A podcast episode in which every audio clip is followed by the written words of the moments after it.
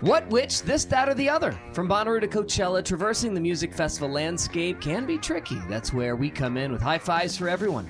The What Podcast with Brad, Barry, Lord Taco, dedicated to exploring the entire festival scene. Brad has worked in the radio industry for more than 20 years and currently lives in Brooklyn, where he is program director for three stations, including one in New York, one in Detroit, and one in Miami. Barry's been a reporter for the Chattanooga Times Free Press, covering all aspects of the entertainment industry since 1987. That's before you were born. Lord Taco, the smart guy who makes these podcasts on our website at thewhatpodcast.com work.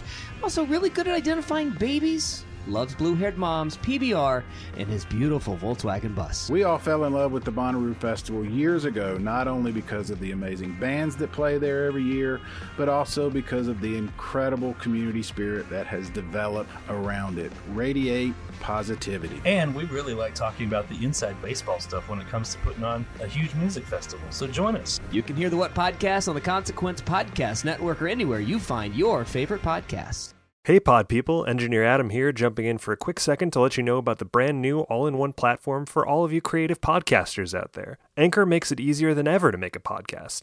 It's free to use and has all the creation tools you need to record and edit your podcast right from your phone or computer. Plus, Anchor will get your podcast set up on Apple, Spotify, Stitcher, wherever podcasts are found. Even better, Anchor helps you connect with sponsors, even if you're just starting out.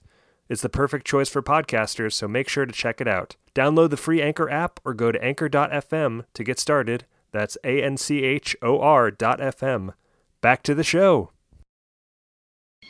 The kids on Elm Street don't know it yet, but something is coming to get them. There's something out there, isn't there? Halloweenies, a Freddy Krueger podcast. was locked in a room with a girl who went in alive and came out in a rubber bag. From the Consequence Podcast Network, the minds behind the Losers Club, comes a new podcast in fantasy terror. Nancy? There's something wrong with you. You're imagining things. Halloweenies, a Freddy Krueger podcast.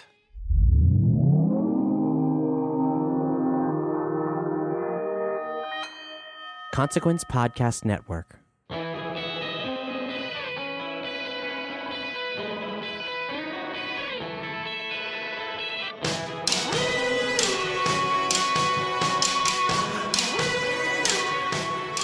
To all of you wonderful pod people out there. I am your host, Lior Phillips, and this is another edition of This Must Be the Gig, your little backstage pass to the world of live music. Every single week, I bring you a fascinating conversation from the beating heart of the live music and performance scene. And that could really mean chatting to a musician or a festival founder, a choreographer, a comedian, an actor, really anyone obsessed with performance in the way that we are. But before we dig into this week's captivating interview uh, and uh, tell you a little bit about our guest and our last couple of weeks, let's check in with our constant companion here at TMBTG Adam. Hey, I feel like you rushed right through that. I didn't rush. I was auction. I'm at an auction. I, you know, I'm amazed at those guys. Anyway, how are you? How are you doing this week? I'm doing well. It's been gray and cold and rainy in Chicago, but uh, you were out of town for a bit. You went to Moogfest. Tell I me about it. I was eating all of Durham's toffee at Moogfest. I'd never been before, but I was invited by the wonderful festival of Moogfest. It is not Moogfest as we all thought it was, and I found out right before I had to announce that in public. Um, but yeah, I had the unbelievable honor of hosting a conversation with the one and only Kimbra, who was our guest on the podcast back in episode 34. We had such a wonderful chat, and this time we really wanted to focus on her life as a synth nerd, because she is, and a songwriter, and obviously her process within that, which was so fascinating. And we opened up the floor at the Carolina Theatre, which is just totally gorgeous. Uh, we opened up the floor to a Q&A and I don't know what happened that day, but it was one of the most insightful Q&As we've ever had. That's amazing. And we did it all without a microphone. Wow. the audience. So people were just shouting. You got to be pretty bold. they were booming their voices as if they had little Harry Potter wands to their vocal I mean, it was Moogfest, so maybe they had some high tech gear. were yeah, VR. No, maybe they were robots. it very well Is could what be. Yeah, absolutely. Everyone attending Moogfest is, of course, a robot. And Moogfest, if you want me to keep espousing the idea that you're capable of roboticizing or androidicizing people, send me some gear. I'll keep telling everybody that's You'll the case. turn yourself into a robot. Absolutely. I wanted that sound French. a robot. Um, or Italian, probably. Did you say rowboat? I did say robot. Most of the audience, which is what I found actually incredibly moving, was that they had seen her performance, which was the night before. Mhm. So most of them were not only fans, but they were also really excited and intrigued by her performance and wanted to ask very specific questions about her gear, uh, the way she, um, each little tick and blip and bloop that comes out, she's moving her fingers, and I'm doing it right now because I'm trying to visualize. I can and attest to that. Dramatize my what I'm saying. Um, and she was just so kind and generous with her time. I also got to speak to a handful of really bewitching people at the at the festival, which you'll get to hear in the near future on upcoming episodes. So stay tuned for that. I'm not going to say it, but I may say. No, I'm not going to tell you. Don't- let's, I- not, let's not tell you. I happen to know. Although you can look at my social media. I happen to know some of these amazing names. Good, for, good for you, As a, as a producer, you'd hope that I know. Mister. Good for you. I'm a detective. yeah. And I have to say, you're all going to be blown away by these chats. I've already started listening to these recordings, got some amazing stuff lined up for the next few weeks. But while we're all hungering for those episodes, leave us a note about how much you love this episode or the show in general. Shout us out on Twitter, Instagram, or Facebook at TMBTGPod. Or better yet, you can leave your best concert experience as a five star review on Apple Podcast or wherever you listen to your podcasts, and we will shout you out. This week, we've got a special shout out going out to Zachman516. Zach man. Thanks for the wonderful words of support, Zach. I'm assuming your name is Zach and not Zachman. Or it could be Kaz. It could be backwards Kaz. Yeah. Or it could be it could- be someone named uh, six one five, and the Zachman's the fun part All that they I'm added to saying is that I hope Zach man that 516 is not your pin code for your bank because Yeah. Zach shibbalabalabbits. Yeah, broke. Of of the uh, Brooklyn Shabalabawavits.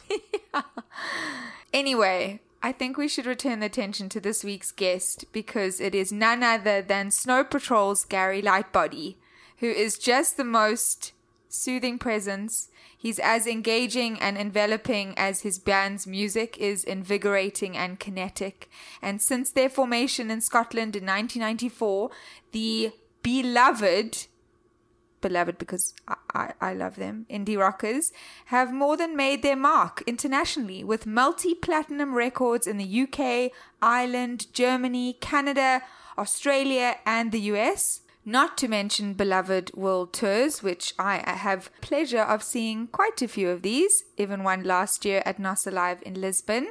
And part of the intimate connection that fans have with Gary and Snow Patrol really comes from the open hearted honesty with which he expresses himself, even when it comes to the darkness of life on the road and his perspective on the music industry. Snow Patrol have been running around the world in support of 2018's Wildness, and I caught up with Gary as he gathered himself briefly in the midst of that really frantic tour energy. So let us not be delayed. This is me and Gary Lightbody. Enjoy!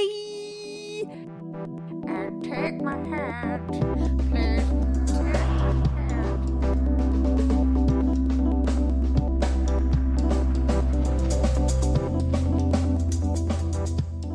We've just finished the Latin American leg of the tour, and uh, the American the the North American tour starts in a week. So I just came here for a week. Um, but no, I'm based back in Northern Ireland again, and uh, in my home, the town that I grew up in. Actually, I'm, I moved back there. Oh, right. Wow. I mean, I mean, I, I've had a I've had a place there for Yes. you know 12, 13 years, but uh, I've I have spent a lot of time in in, uh, in LA and back and forth between Ireland and uh, and America. But but I um I moved back kind of uh, uh, you know to, to be closer to home. Yeah. How has that been to move back? I can't even. I've been away for so long. I I'm just thinking of moving back. I mean, obviously, being close to family is really enriching.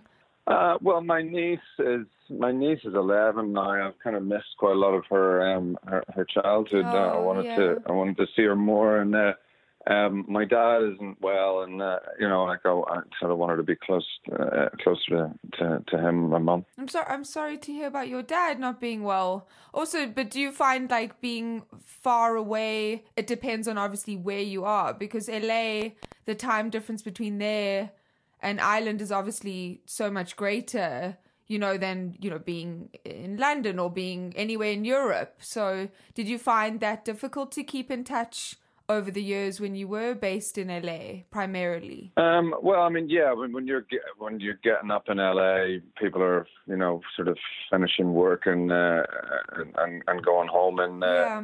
in Ireland and the UK. Um, I mean, you can catch people in the evening time, but uh, but yeah, it is uh, it is a little. Um, if you miss the morning in LA, then you've missed the UK entirely. You know. Yeah, yeah. I know. I always feel though at like four o'clock because all my family are back home in South Africa. So at about four o'clock Chicago time is when like my phone stops ringing and there's like peace and quiet, and then I can carry on with my day because obviously they are like eight hours ahead of me. Um, but so did you? Do you find yourself feeling? Maybe much more creative when you are in motion and traveling just after all the years of doing so? Or do you find that being obviously close to family and having that more a more settled approach do you find that being equally creative Um, I'm not sure. I, I, I know that uh, movement isn't uh, uh, uh, movement for me is kind of anathema to create creativity because uh, you know, like I don't tend to write that much on tour. Although we have done on this tour a little bit, but Mm. uh, you know, um, the previous 20 years, um, I haven't um, I haven't written that much on tour. I need to be in the Oh. one place, and generally, you know, like for a little bit of time, you know, things need to settle to. It's not just like, oh, I'm in the one place for two days. Let's write a bunch of songs. That tends not tends not to work either. Um, so um, yeah, I do like to be in the one place. I, I find LA great for a lot of things. Um, creativity, um, not uh, not entirely. It's too sunny. I want to be outside. I'm kind of like a, I'm kind of like a human equivalent of a golden retriever. I, I just want to be outside. i know You know, Me like uh, running around yeah um, in the sunshine. I mean, I'm not gonna lie. That's exactly why I feel like I I I sound a little. Maybe you. I mean, you don't know me, but I sound incredibly frazzled today because my like heart is outside, and although I love my work and I love what I do, I'm feeling like I don't know what to do with all this vitamin D. Like it just it it, it needs to be like I need to like break a hole in the wall and let it like shine shine through. But no, I understand what you're saying. But do, so do you find though that obviously having that restriction of those, say, as you said, two days, do you find that that's putting more pressure on the writing and the write, writing almost needs to be a little bit more fluid for you to write, but you do need to have. Oh, I mean, uh, it'd be amazing to it'd be amazing to uh, to somehow manufacture fluidity, but uh, you know, unfortunately, it tends not to it tends not to work that way. Um, uh, you know, uh, the last two albums, you know, even though they were seven years apart, um, that I had an awful lot of writer's block for the first, really the first time in my in my life. I never really s- struggled that much but I was also trying to tap into something a little deeper um, on the second to last record, and then something much deeper on this this most recent record.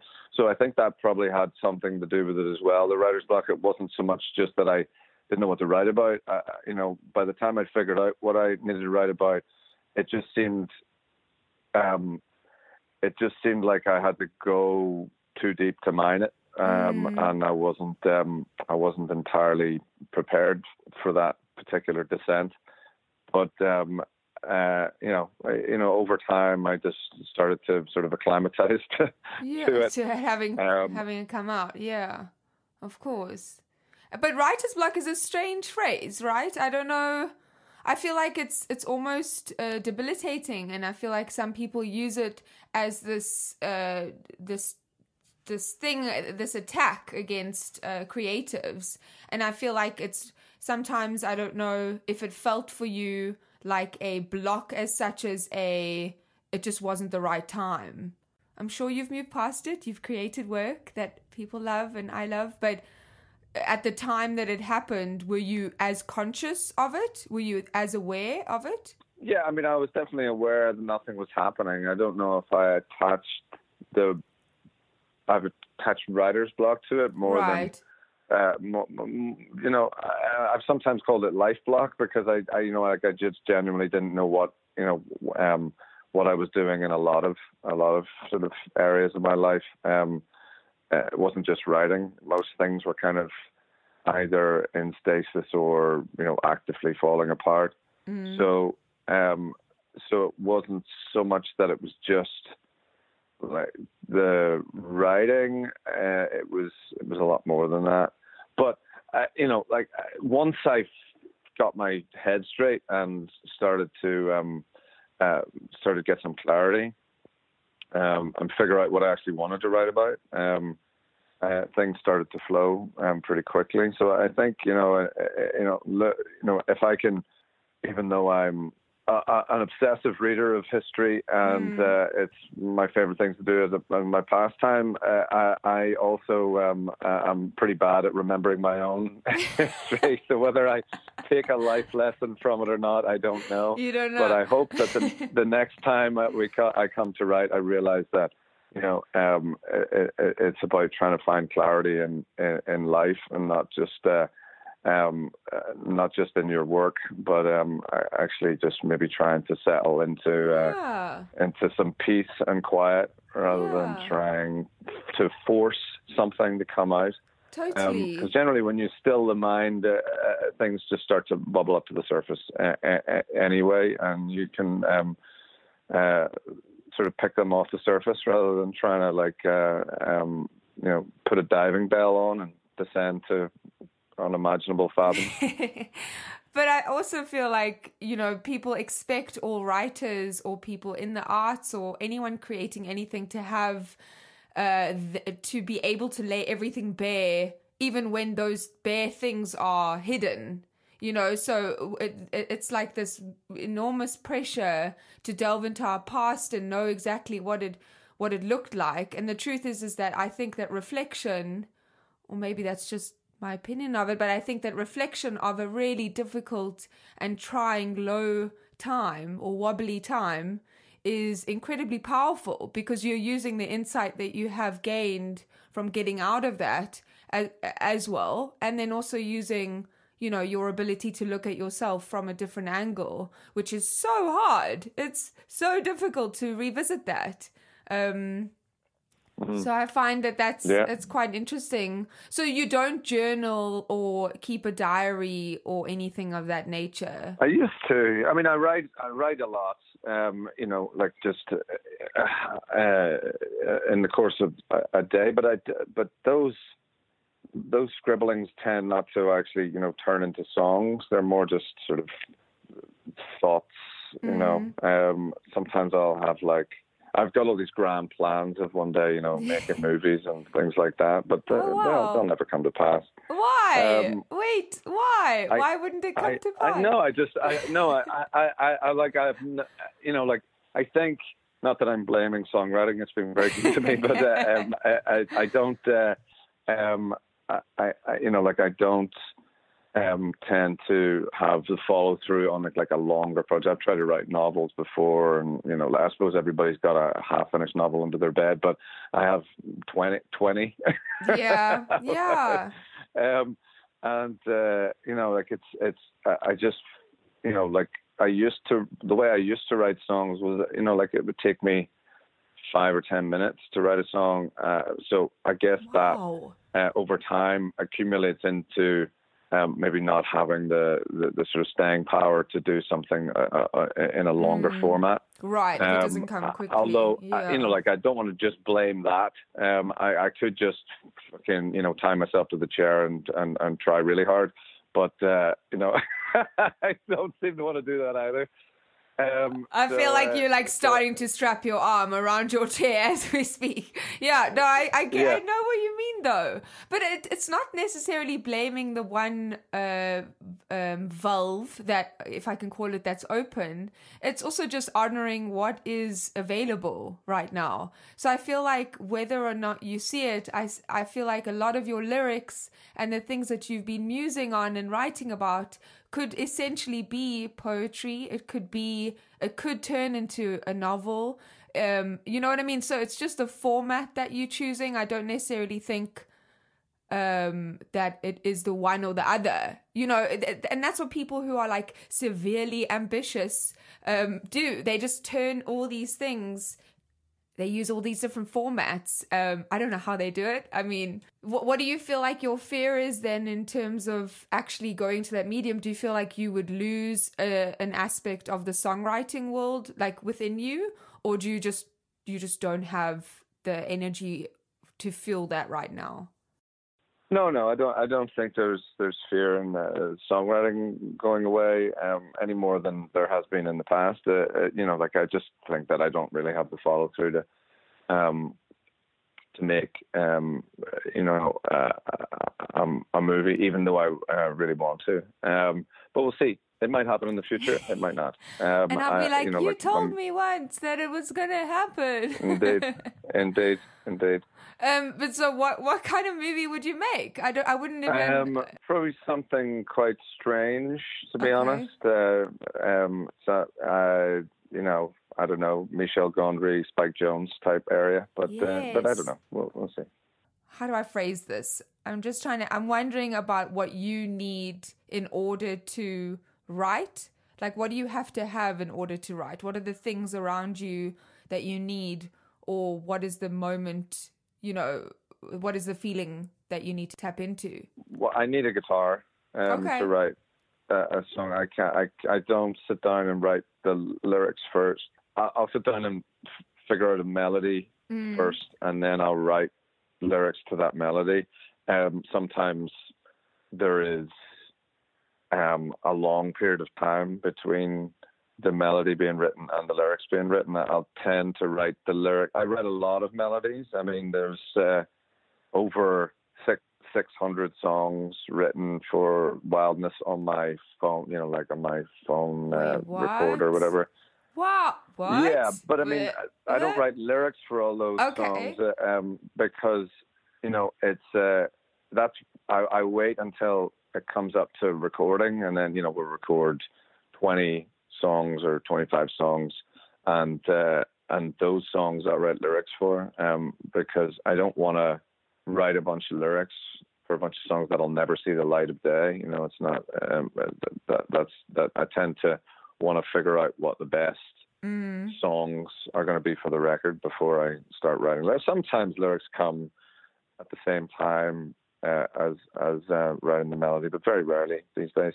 You know, like initially it's just a guitar and a recording device. Um, you know, my phone is does the job, um, and then uh, you know, I know I, I I write with a pen and a piece of paper, you know, a notepad, um, uh, more than I do on the laptop. Uh, I tend to feel the blank page of a notepad is um, less stern than the flashing cursor of the bright white Mm, uh, word, empty word document. Um, so I find it uh, I find it's more um, gentle on my fragile mind to to work with uh, you know paper and pen. No, I I mean I feel the same. It's there there is some there is something about it. Although obviously writing in in in ink you can't backspace, but there is something so harsh about.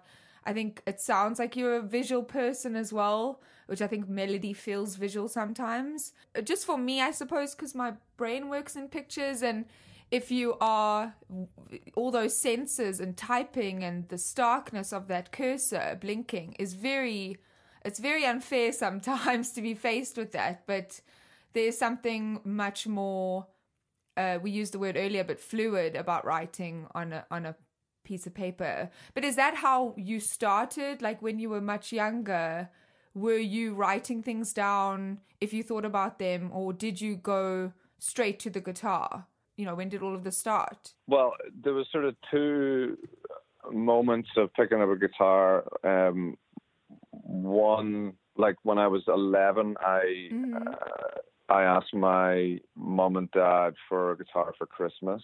They okay. got me like this one uh, in the back of a like a um, music magazine. They used to sell these guitars called Axe guitars um, for a hundred pounds, and you got wow. a, a, an amplifier with it.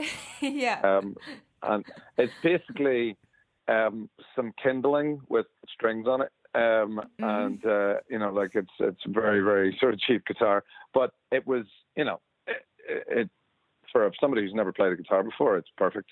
Um, and uh, I picked the guitar. I was listening to when I was 11 or 12. I was listening to a lot of metal. Um, so um, Metallica, Anthrax, Iron Maiden, uh, Megadeth, oh, wow. that sort okay. of stuff. Um, um, ACDC isn't metal, but they were another band that I loved.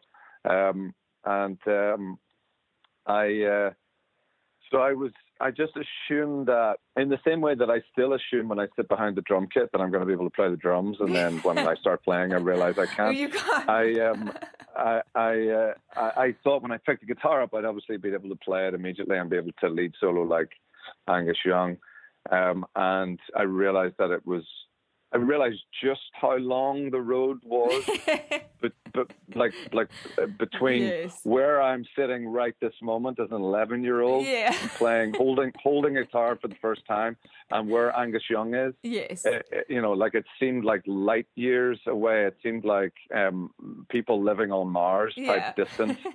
Um, and uh, I just put the guitar back in the uh, well, not back in the cupboard. I put the guitar in the cupboard and I never thought about it again until um, I was on the bus uh, going home from school with uh, my friend, um, and at lunchtime, um, albums used to come out on the Monday, um, and uh, uh, Monday lunchtime he had gone out off school grounds to the nearest um, music shop and bought the cassette tape of Nevermind by Nirvana. Oh wow! And okay. he'd listen, he'd listened to the first half of it, um, in somehow during class probably, and uh, so the second half of the tape um, was about to start, and he um, gave me one of his he- headphones mm-hmm. to listen mm-hmm. to. And in those days, there was no like um, sort of uh, you know like separate like earbuds. Yes, it no, it was the, those it was the, headphones. The, yeah, those like ones. orange orange headphones yes.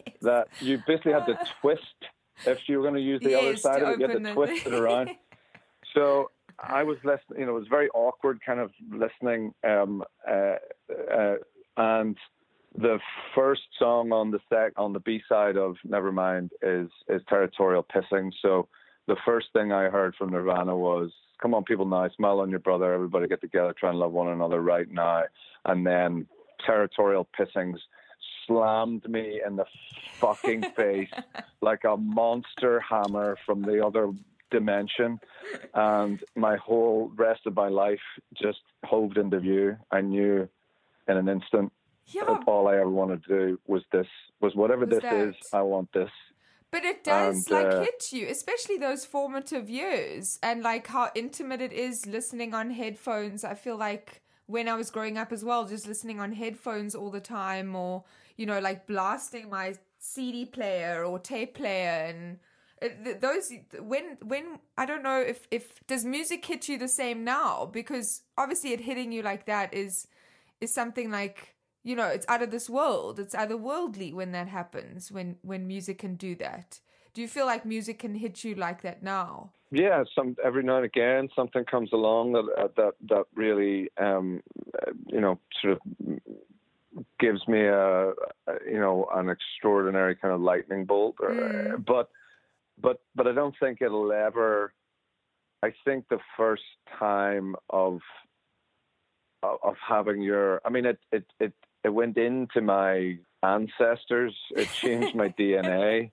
You know, I, I, I, you know, like uh, that can't that can't happen twice. You know what I mean? Maybe the first time I heard Marlena Shaw, California Soul, um, uh, you know, uh, when at a nightclub um, played by Tom Simpson, who ended up being in Snow Patrol for a while, um, yes. long time. Um, when I heard that for the first time, and it sort of changed my perception of, as an indie kid, as a 19 year old indie kid, um, realizing that there's this whole other dimension of music out there, and uh, I got into soul music and hip hop and mm. house and electronic and all kinds of things, and ended up being a DJ for 15 years. But it it oh. it it, oh. uh, it, it, you know like it's it, it's that was that was another kind of tectonic shift in my sort of musical appreciation but there's there's never anything quite as emphatic as the first time that it hits you in that way you know for all the love that i have of, of metal and heavy hard rock up to that point nirvana nirvana still changed everything when i heard them for the first time they they were the the catalyst for for the next for my entire mm. adult life. Really, they're the reason why I wanted to be in a band, and they're the reason why I'm talking to you now. Yeah. Was there the, was there a concert or a performance that you went to that shifted that as well? Because I always find that obviously having that shift and having that incredible thing happen where you just like, oh, this is this is it for the rest of my life now.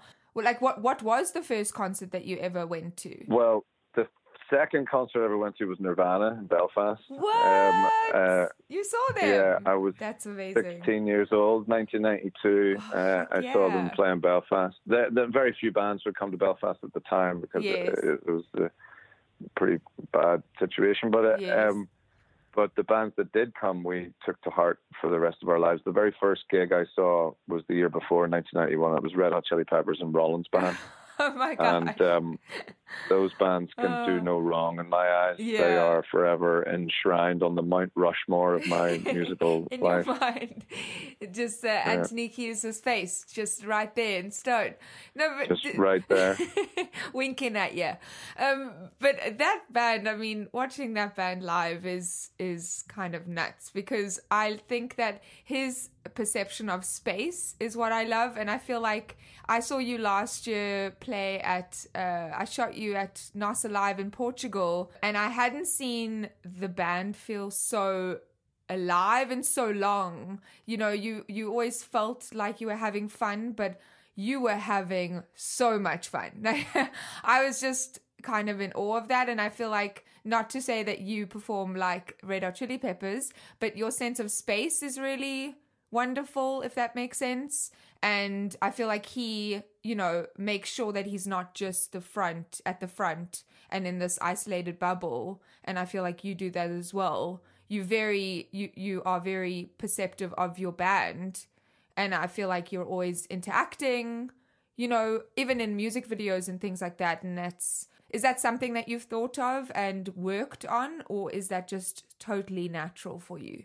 Well, well, to be frank, I had never thought about it before, so I guess there has to be an element of it being natural. But um, I will say this: I, I, when we first started, or when uh, you know, like uh, I was 18 when we when I sort of formed the band, I couldn't look up from the you know like uh, people talk about shoegazing music. We we were literal. I was literally a shoegazer. I couldn't.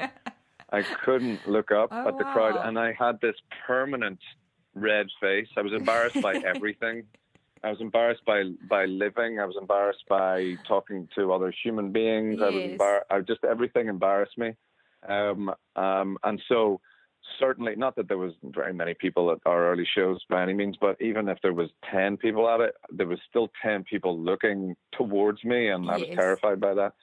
Um, so it was a long time um, trying to not even trying to, but um, just sort of, I think over time, it just naturally, I started to get more, um, I don't even know if confident is the word, but um, outward looking. Um, and, uh, and that started then to develop into confidence. And I think it wasn't until, geez, I mean, 10 years into our career, really, when we toured with U2 in 2004, and I saw for the first time what it is to be a frontman up close. Um, I'd never, uh, even though I was a massive U2 fan, I'd never seen them live, which is almost like criminal for an Irish person. But um, um, n- now that we toured with them so many times, I've seen them live. Like, I I mean, every night, every time we toured with them, um, I watch them every night. You know what I mean? So Oh, I've seen amazing. them well, over 50, 50 times. I, it's like a le- It's the greatest lesson you can have, uh, as far as I'm concerned, course. in in being a band. Uh, is watching you two play uh, because uh, I mean I learned so much from it, and I started to learn. I don't know, like I guess feel how to make an audience, a big crowd feel small, and a small crowd feel big. It's like this, this, this sort of um, magic trick that, that, that, that you can that you can do if you um, if you know how. Um, and uh, it's um, you know it's just basically making it making the people right at the back feel part, uh, just as part of it as Part somebody standing in the front row, and that Yeah. and that you know that's what Bono does with, I mean, as uh, better than anybody. Um, and uh, you know, like I guess I learned more from them directly. You know, like you were talking about Anthony Kiedis and Red Hot Chili Peppers, and they were the first band we ever saw live. I think it was more of a kind of a, a, a, um, osmosis. Yeah. Um, but learning from but with U2, yeah. it was it was like it was it, it felt like it was a direct link. I was like every time we would play, obviously being the sport band, and then they would play, and then the next night our show would be better, and then we'd watch them again, and then the next night our show would be better, and we watched them again, and the next night, and and so on, and it was just that that sort of like feel like you were like uh, graduating from some kind of rock and roll university or something. But isn't like isn't that the whole rule of even just friendships and relationships in life is that if you surround yourself by people who you feel are better than you or you look up to, not necessarily mentors or role models, but just people that are are utilizing a skill that you you know that brings wonder to you, which I think we don't do often anymore. You know, we we don't daydream a lot anymore and we don't we're not it's not things are so readily available. So having that right at your fingertips and sharing that stage i think is quite a it's a transformative experience i can imagine. And especially that having that crowd. So you basically had that crowd you know had their crowd just moments before which is kind of sacred right you you have to treat their crowd uh, in in the in the proper way. Like I feel like people don't give enough credit to opening opening acts. You know, it's such a hard such a hard thing to do. It it is uh, the the e- the but the easiest time we ever had opening for anybody was with U2. Their crowd are really really wonderful. We still to this day um uh, um but but but a hell of a lot straight after those tours that we did with them.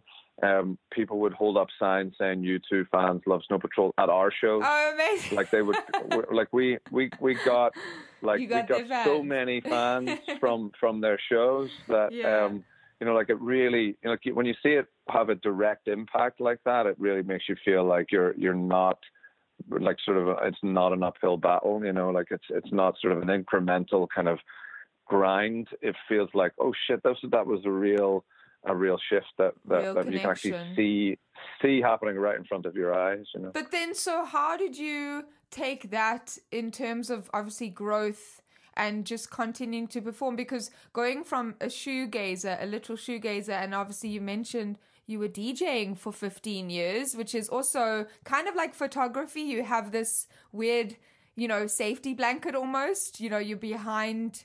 You, you are the attention center of attention, but you are not the focus. If that makes sense, like you are the enabler. Mhm. You know, um, Yeah. and then going from that to performing with, I remember. I mean, you toured in the early days with like Ash and Travis, Yeah. and I know you yeah. not in the early days, but I know you came to South Africa like ten years ago. I think it was when like We- already Two, Yeah. When was that? 19, 2000? uh, 2000 and 2009, yeah, I think it was, or 2008. It was uh, the Coca Cola Festival Yeah, yes. in Johannesburg and, and Cape Town. It was, Cape it was brilliant. Yeah, yeah, I loved it. know. I saw you in Cape Town, and I like went out afterwards. Um, and I at that time I was like quite a heavy smoker. It's been very very many years since that those days, and I remember giving. I think it was Paul. He was like at the club where, that we were at, and I think I gave Paul like a ciggy, and I remember thinking like, oh. That's the guy from that band. like it, was such a Yeah. because you know, like a lot of bands don't tour to South Africa, just like Belfast, although those were political reasons as well. Um, South Africa has, you know, it's, it's just so much further away. You know, like Australia, it's so easy to tour because then you can just hop over, you know, to Melbourne or Brisbane or Perth and then go up to Asia. You know, South Africa doesn't have anything immediately around it, so it's so difficult um, for touring bands. But when you were then starting out, I know that obviously you were you trying to focus on your performance aspect of things when you were getting bigger, or like how much did you connect to live, to you performing live? How much, you know, how much focus did you give to that? I think I got to a stage in, uh, um, you know, in the latter kind of period of our last sort of long tour. Um, like we we toured pretty solidly from 2003 to um, uh, 2012. Yeah, Um, it's a long time. and uh, I don't want to blow my own trumpet, but I, I got reasonably good at being a front man. Um, and uh, Wait, that's what as did you far as a mumble now? You I do- give myself. what did you um, mumble uh, that you you don't know what you're saying? No, you know, like uh, um, it's it's a you know, like I I feel like I got like reasonably good at being a front man, and and and Yes. and uh, and then you know we went away for seven years, and and and I kind of it took a little bit of time to get that back, you know, um, and I think I've just about. You said you saw us at that. Um, at, at, at the festival in Portugal last year, I, I don't think I had it. I don't think I had it back by then. I really don't. I think I have it back now but I don't think I think that was too early in the tour. Um, no, are you kidding? and, uh, you were like jumping uh, around, and you're a tall dude. You were like my husband is like six seven, and he doesn't get any height. Like you were jumping. I was you. It was. I mean, also the, what what was so great about that performance, which I, is why I highlighted it, is because the Portuguese, the crowd, um, just knew every single word, which I'm sure you're so used to because of your songs being very, very catchy and, you know, they connect on a different level. But the crowd was just going nuts. You're not giving yourself enough credit for that show. I'm telling you. Take my word for it.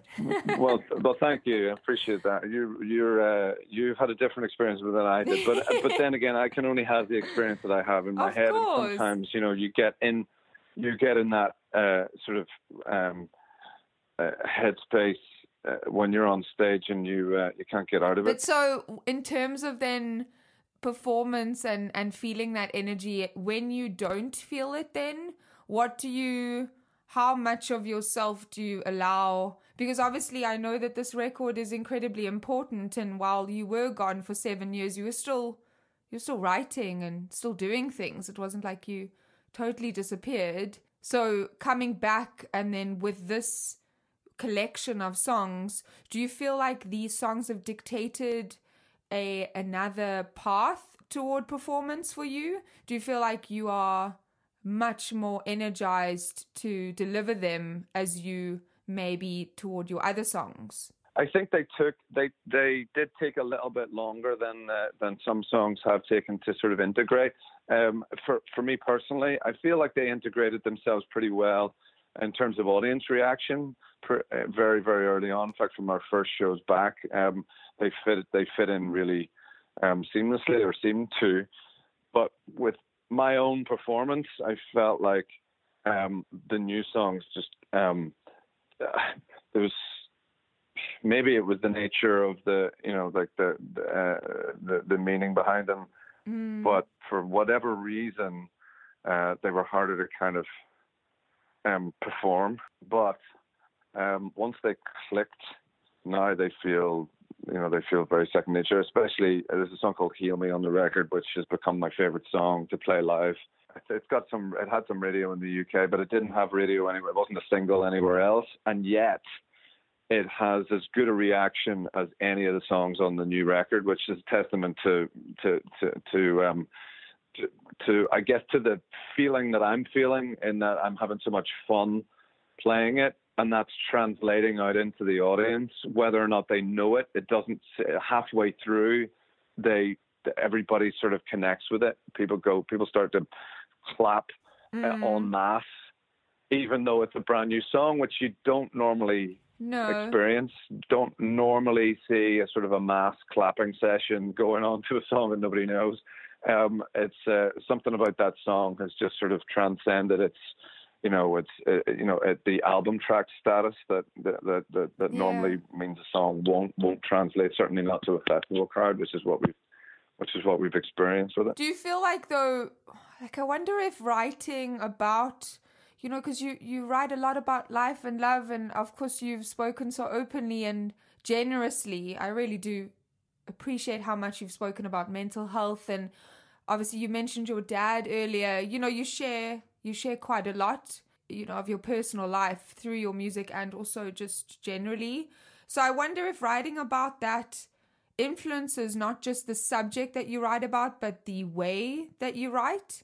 And that then has influenced how that song's being received. Do you feel like there's any sort of connection to that shift? I don't know because most of the songs on this new record took such a long time to write. It mm. felt like they were, they were. Um, it's hard to find that connection between a song that took a long time to mm. to to write and the immediacy of an audience's reaction to it when they hear it live for the first time sure. or or or not as some cases are you know sometimes a song doesn't get a reaction but um, we've been very lucky that most of the songs have got reactions in most of the places that we played them when a song has taken five years for for example life on earth the first song on the album yes. took five years to write oh my gosh um, it's very difficult to kind of sort of uh, see a connection between the writing process and the live the live experience um, because it's kind of being eked out of you, you know, and then and then the, the final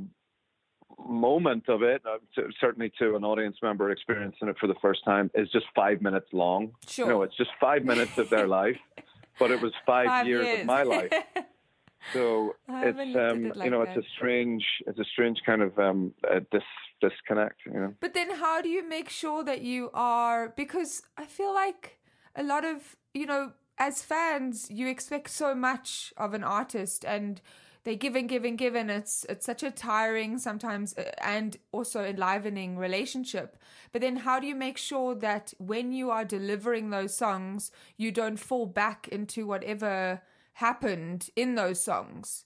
You know how how much are you connected when you are performing? Like does the song you know because there's different stages. You're in the rec in the recording studio and then the songs out there you know it has different stages a song has many lives so how much do you connect to that song when you're actually singing it like you know going on tour now to to north america how much are you going to connect to the to the lyrics as opposed to just feeling the melody and the crowd. Well, I'm not speaking for anybody else because um, how how would I know? But uh, but for me, for my own personal experience, I think it's important that you play the song in the environment that it's in, and not uh, you know uh, to you know not to the meaning of the song every night. I think you're you're on for a, a really tough touring life if you have to relive you know sort of um, uh, post traumatic stress yeah. um, disorder or whatever yeah. um, every night. Uh, it's uh, you know, so I tend to,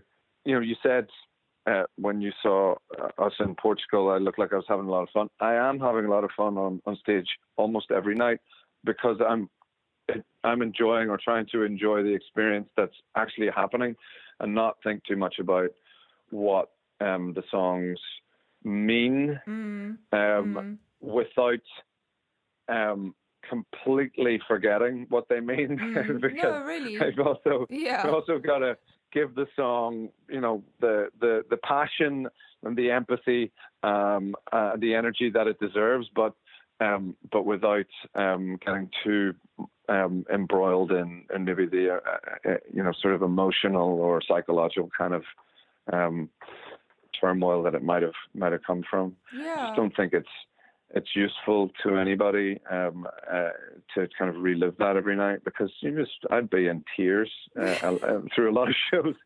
No, I know, but that's I've, what I always I've wonder. Cried, like, I've cried on stage before, and I uh, and I know that I can't sing after I've cried, so uh, there'd be no point. when did you point cry on stage? When did that happen? Was it was it a particular Uh, song? well, we played the one and only the one and only time we played "Soon," which is the song with my Oh. dad. Uh, we played it in uh, we played it in Belfast, and he was there. Yes. And uh, I, I I I I got all the way through it up until the last line, and uh, I broke down. But Just uh, crumbled. we. It, it, it was too. It was too much for me, Mm, um, mm. and I, you know, unfortunately, we, you know, we'll just not be able to play that song live, probably. But, uh, um, but that's that's one song that I couldn't separate. Um, so uh, all the other songs I've been able to. to separate from, which I think is really healthy, right? Because I think that whole balance is really important. But how do you then going out with this and obviously, you know, dealing with so much in your personal life and then that juxtaposition of having these crazed fans, you know, just adore you and working really hard with your band because your band are so wonderful as well. How do I phrase this? Like, how do you stay within yourself? You know, because so much of touring is giving a lot of yourself away as an artist. So, how do you make sure that you, I don't want to use the word grounded because I find that's problematic, but how do you m- make sure that whilst physically traveling and relocating, um, that you have a bit of yourself still kind of to yourself? Does that make sense? you know, like you Yeah, I- keep yourself I- close. How does how do you do that? I take a fair amount of time during the day to myself. Um, I do my practices, um, uh, uh, my meditation and qigong and stuff, uh, and, and also just hanging with the guys. Um, uh, they're, you know, I mean, there's a reason why some bands last 25 years and other bands last 25 Totally. minutes. It- It's it's it's because we love each other um, and all the things that go with that. You know, we've been through a lot together. We've had some very difficult times as well, but we've come out the other side of that. We know we know that um, the main thing is that um, we are, you know, we're in this together. We are brothers and we love each other. And also, nobody makes me laugh like those four um, men. You know, Mhm. they are just the most hilarious people. We just spend the day laughing, and that is what makes the tour feel a lot shorter than Yeah. than, than it would feel if we weren't having fun, you know. And it's not a laugh riot every single minute of the day, but it, um, but there is an awful lot of laughter, and that that really helps. Yeah, and also just having that, uh, fam- you know, family around you. I, I suppose I can call them that because you've been together for so long. There's that familial connection that you have. Yeah. But then, so when you have had to, because I know I read a while ago that you had to cancel a tour because you had issues with your voice, and w- when things like that and you go through experiences like that, it's essentially like an athlete, you know, getting an injury and having to miss the time, you know, that it's put toward training and, you know, fulfilling that dream. So how how do you make sure then that you're also taking care of yourself physically going forward?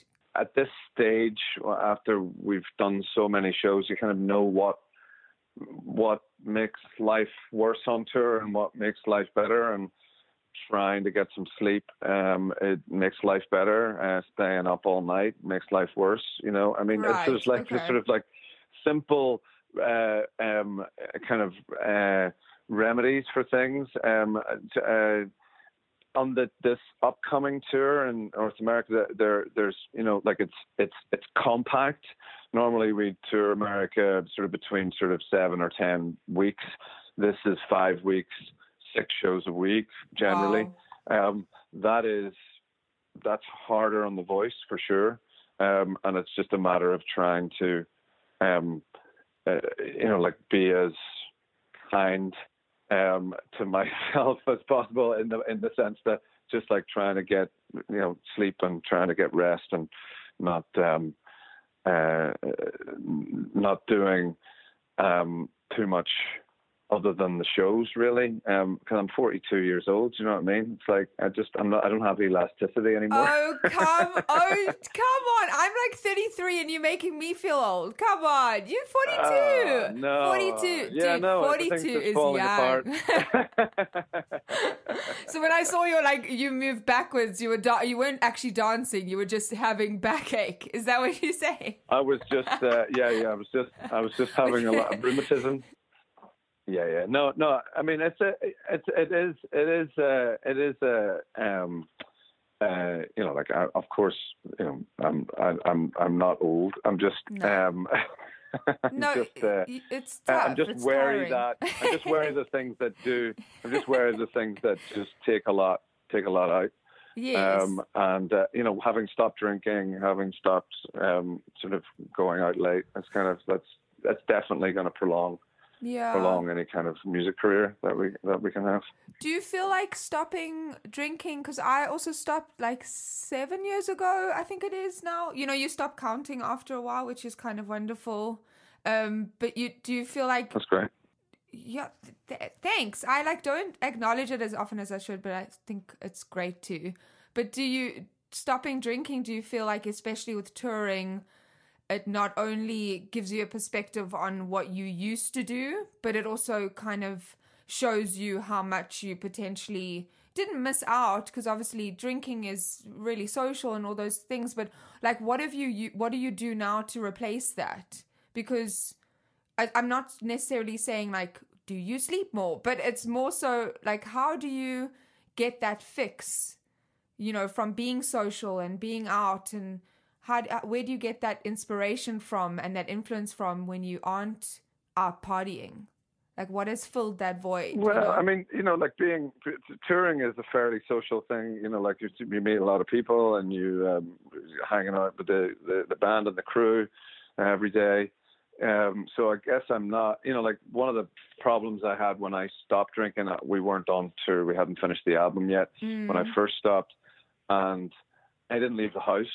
You know what Yeah. I mean? I didn't. Yeah. I didn't know how to be in No. a bar. I didn't know how without drinking. I didn't know how to be, and I also didn't know where else to go. I Yeah. don't drink coffee, so it's not really. yes me too It's not, so it's a, I it's sort of like know. uh it, you know, I don't know. There's only so many museums and times Yeah. you can go to the cinema, but um, no you're so, an alien uh, after you're a while an I just- alien I stopped. Go, yeah, I stopped going out and uh, you know after dark really, Mm. um, and I still don't when we're not when we're not gigging.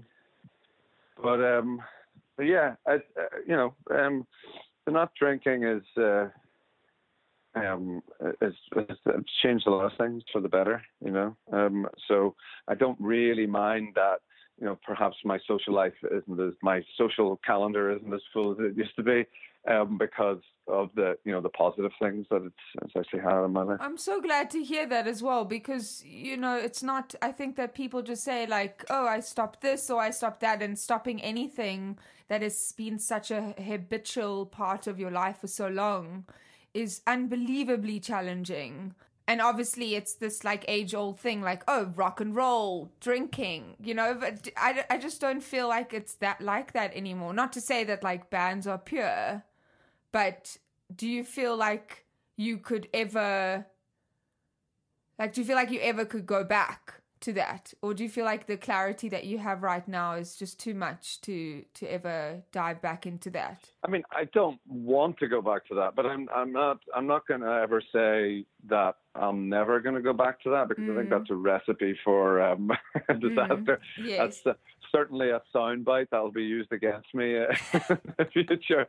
Um, you know, like I'm not uh, I, I'm not ever saying no to anything because I, I just don't I don't think that's wise. Um, I think it creates a, a sort of a especially in someone as um, uh, that that doesn't have a normal nine to five job and Sure. it has uh, it's kind of like like saying oh no you can't do that that's that's a recipe for for disaster it's gonna make you want to do it yeah uh, yeah, because I'm like I'm like you know like I'm, I'm still there's still a kind of a rebellious kind of spirit in me that that wants to kind of um that wants to kind of sort of say you know like sort Fuck of um shout Rage Against the Machine lines Yes. really loud in the air and, um but uh I, you know like I know 99.9% of my rational brain, uh, or my and 100% of my rational brain, but um, you know, like uh, even my irrational brain Mm, yeah. knows that life is better without it. Um, Yeah. It's just that you know, like uh, I think it's probably best to just not set any rules. But I feel like, especially as an artist, as you said, it like touring is so social, and touring needs to be just fun. And like without it, I feel like some people are like, "Oh, you know, fun because you're not acting like you know an arsehole running up and down, you know, with your pants at your ankles." You know, not to say that I ever did that, you know, but which I did. No, but you know what I mean? Like there's so much about your personality that you form when you're young and drinking is such a big part of that, but when it becomes almost demonic and it's taken over your body, you know, then of course going back to it you know, it's difficult to even think of going back to it, but having that balance, I can imagine, is exactly what everybody wants, right? You you want that balance where you can stop at like a, just a glass, or have it as a social thing, or for the taste. You know, it's such a strange. Yeah, I mean, I I think it's still not uh, it's not enough distance between my last drink um, uh, uh, uh, and potentially my next, uh, but where I would trust myself to just have one. You know, it's uh, uh, that's part of the problem is that one was uh, one one turned into ten really fast sure, with me. So sure. um, so it's uh, it's I think it's it's it's either zero or zero for me. Yeah. right now, those are the options. So it's not as if I'm saying I can never drink again, but I am saying that uh, the the the amount of drink that I can have is zero. I mean, no, I I'm the same. I just feel like my I just maybe I'm like projecting, but I just feel like my skin was, and this visual is just weird, and I don't know why I'm bringing it up, but I almost feel like when I stopped, my skin was like ripped off, and everything was could penetrate inside. Like suddenly, I became really. I was always sensitive, but I became really um, you know, almost like an empath, feeling everything and all the things. And like that helps creatively, doesn't it? Like it helps a lot Mm. to to do that. So do you feel like now you you're able to approach writing after this time and shifting and putting this album out and do you feel like you're approaching writing a little bit differently now? Um, yeah, no, certainly with more clarity, that's for sure. You know, um, I'm writing more and more willingly, I guess. Mm. Um, whereas, you know, there was a time when I was sort of like felt like it was uh, it was an obligation. Um, Yeah. now it feels like I'm back to a place. I don't mean that was always the case. I mean it got to a stage I think over time where it became an obligation, and now I feel like it's sort of gone full circle back to um, feeling like it's uh, you know it's my hobby again, which is which is the way it, it really should be. You know, if you're doing something like this, um, then it should feel like your hobby, not your job. You know, um, um, that's the real privilege of of, of, of, of, of being in music or being you know making something artistic. Um, is that is that it shouldn't probably although th- there are exceptions that prove the rule. I mean, Nick Cave goes to the office nine to five and Hmm. He is one of the greatest writers uh, of all time. Exactly. But I know. that doesn't that approach. I tried it. I got I, inspired by him. I got it. I, I rented an office Oh space and I did, and fuck me, I went like three times in six months. And that was Um, it. So it just wasn't my. It just wasn't the way that I, you know, like I did. It's- But but trying it or getting it and knowing that it's there was enough to show me that that's not the way that I Exactly. that I that I work yeah. or, or, or not work. If you know what I mean. But I and I love that like there is something amazing about especially uh, the, looking at the trajectory of your career. There's something amazing about having those shifts continuously. You know, like having I know you mentioned earlier on about having a space where you need to write and like you can't be, you know, uh, you have to have your space. But there is something quite nice knowing that maybe in 10 years that space will look different.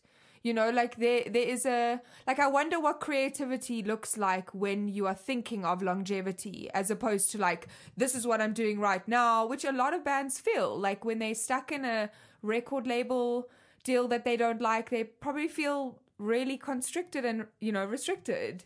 And I feel like knowing you're at a point now where you're where I think it's interesting to look at creativity in a long term sense rather than like, fuck, we need to make this, you know, third album a success, you know, which your third album was a success, or, you know, we need to make each album a success. I think that, do you feel like the pressure's almost lessened over the years for you, do you think?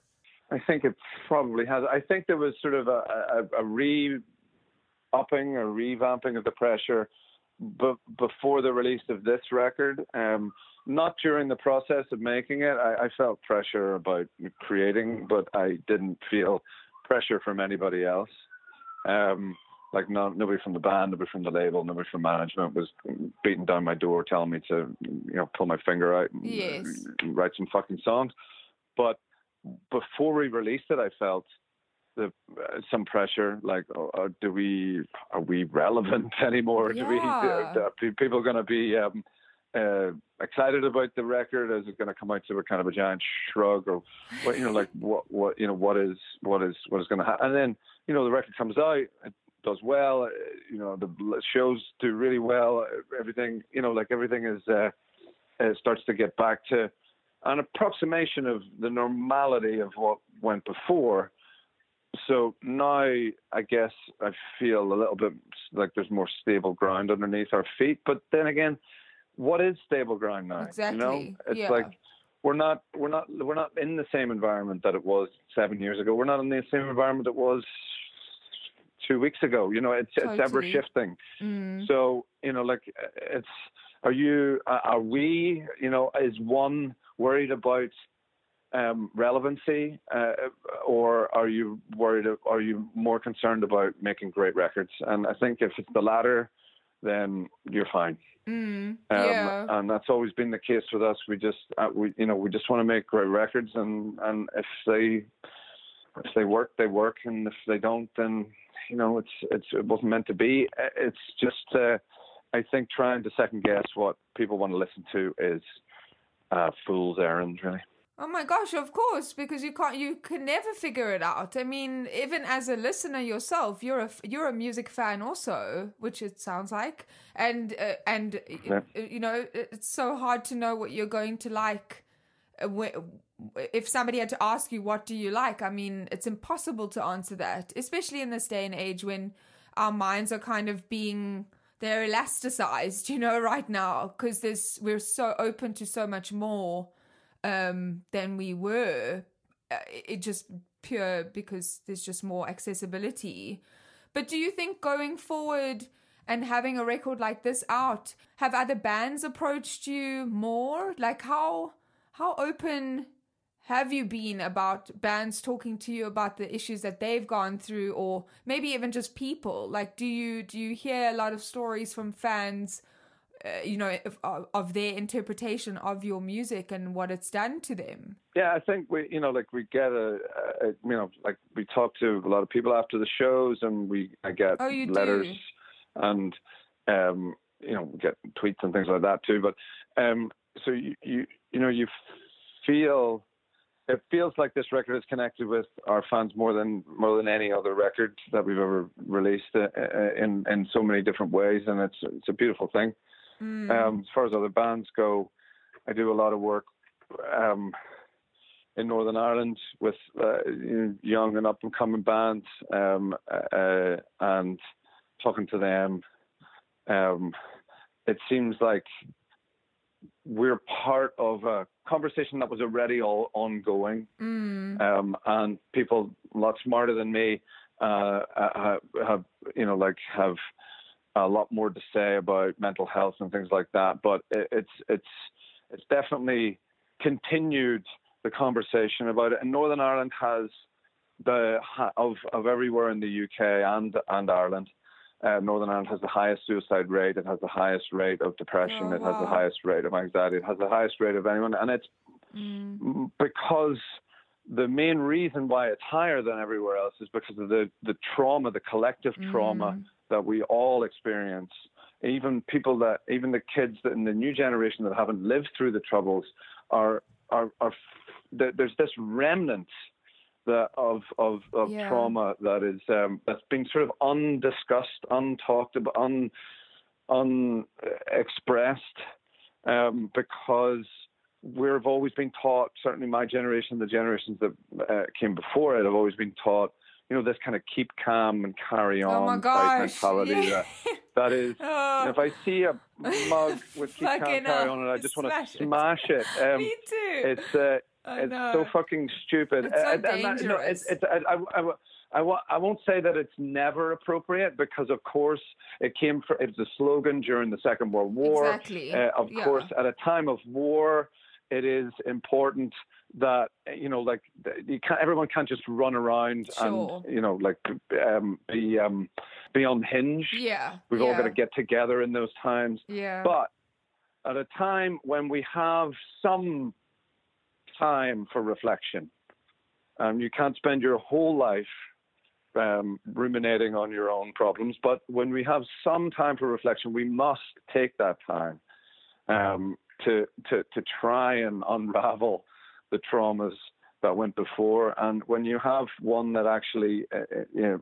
um, enveloped an entire country, like like we did, Mm. Like you it did, is yeah. um, it is something that is that that is that is really important. We start talking about, and we and people have started talking about it, and and and.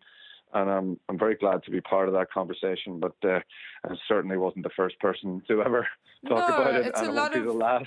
Yeah, But, it's a lot um, of uh, responsibility that you've had as well. But I feel like you've stepped up to that um, and owned it within yourself. You know, I think like Steve didn't Stephen Fry said somewhere sometime he was like heightened self consciousness and like he used the word apartness, which I like, like that inability to join in.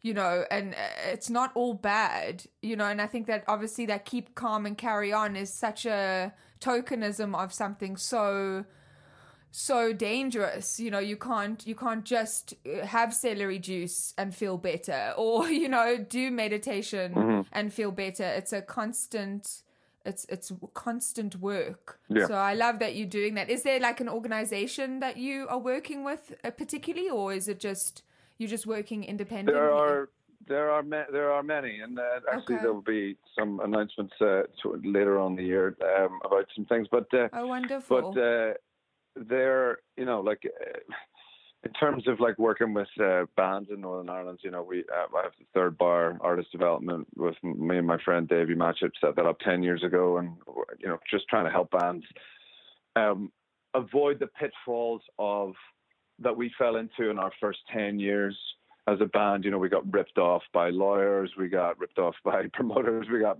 uh, you know, uh, uh, record labels, we got dropped, we got, you know, all the things that we, that we It's sort of nightmare. went through that, that, that you're, that you want to try and, like, you can't avoid No, entirely, but no. uh, but you you can help some people not sort of step in every single bear trap that we seem to step into. yes You know, or that scene Yeah. in The Simpsons where uh, uh, where Sideshow Bob, like every Yeah. time he moves his foot, he, He steps on a rake and he hits his face.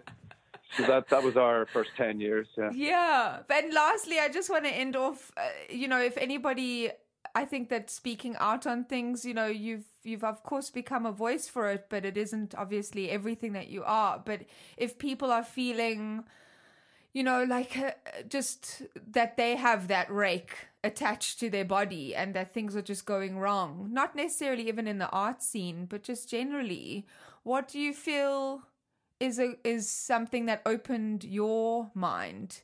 I know that it's a, whole conversation in itself and we're wrapping up now, but is there something that you would turn to maybe like a, a mantra or something that just makes you remember Well, I know? the thing that I know the thing that changed uh, me uh, that, that that helped me the most, and uh, like I spent forty years not talking about the stuff that was going on in my uh, inside my head. yeah. And um and the last few years I've opened up about all that stuff and like being in therapy and um Yeah. just talked to friends and things.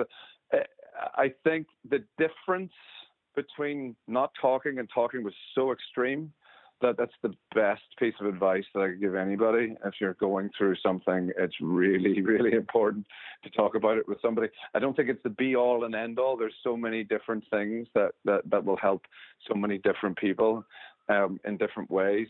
We all have to find our own path out of the darkness, Mm. but talking is is like a vital component because if you're not telling anybody about it, then nobody knows to help.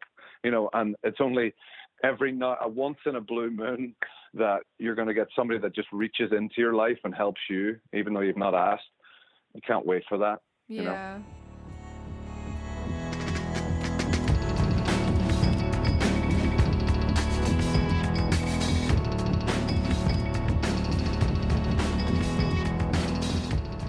This Must Be the Gig is produced by Adam Kivel, and we'd like to thank Billy Yost and the Kickback for our theme song, Rube, and buy their music at thekickbackband.com. Lexi Frame for the artwork, Daniel Brater and Dean Berger for the additional sound design, and the Consequence Podcast Network, where you'll find a bunch of other amazing shows.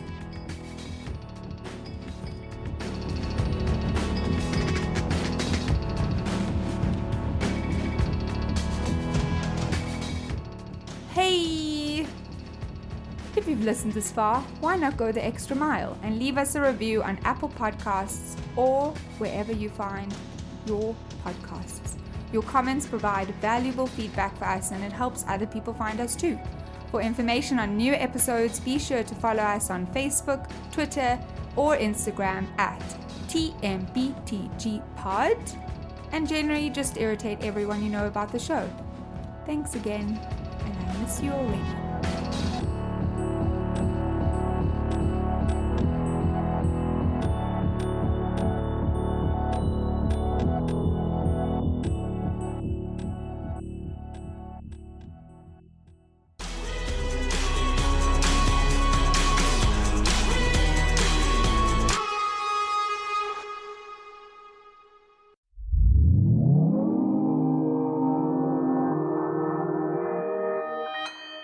Consequence Podcast Network.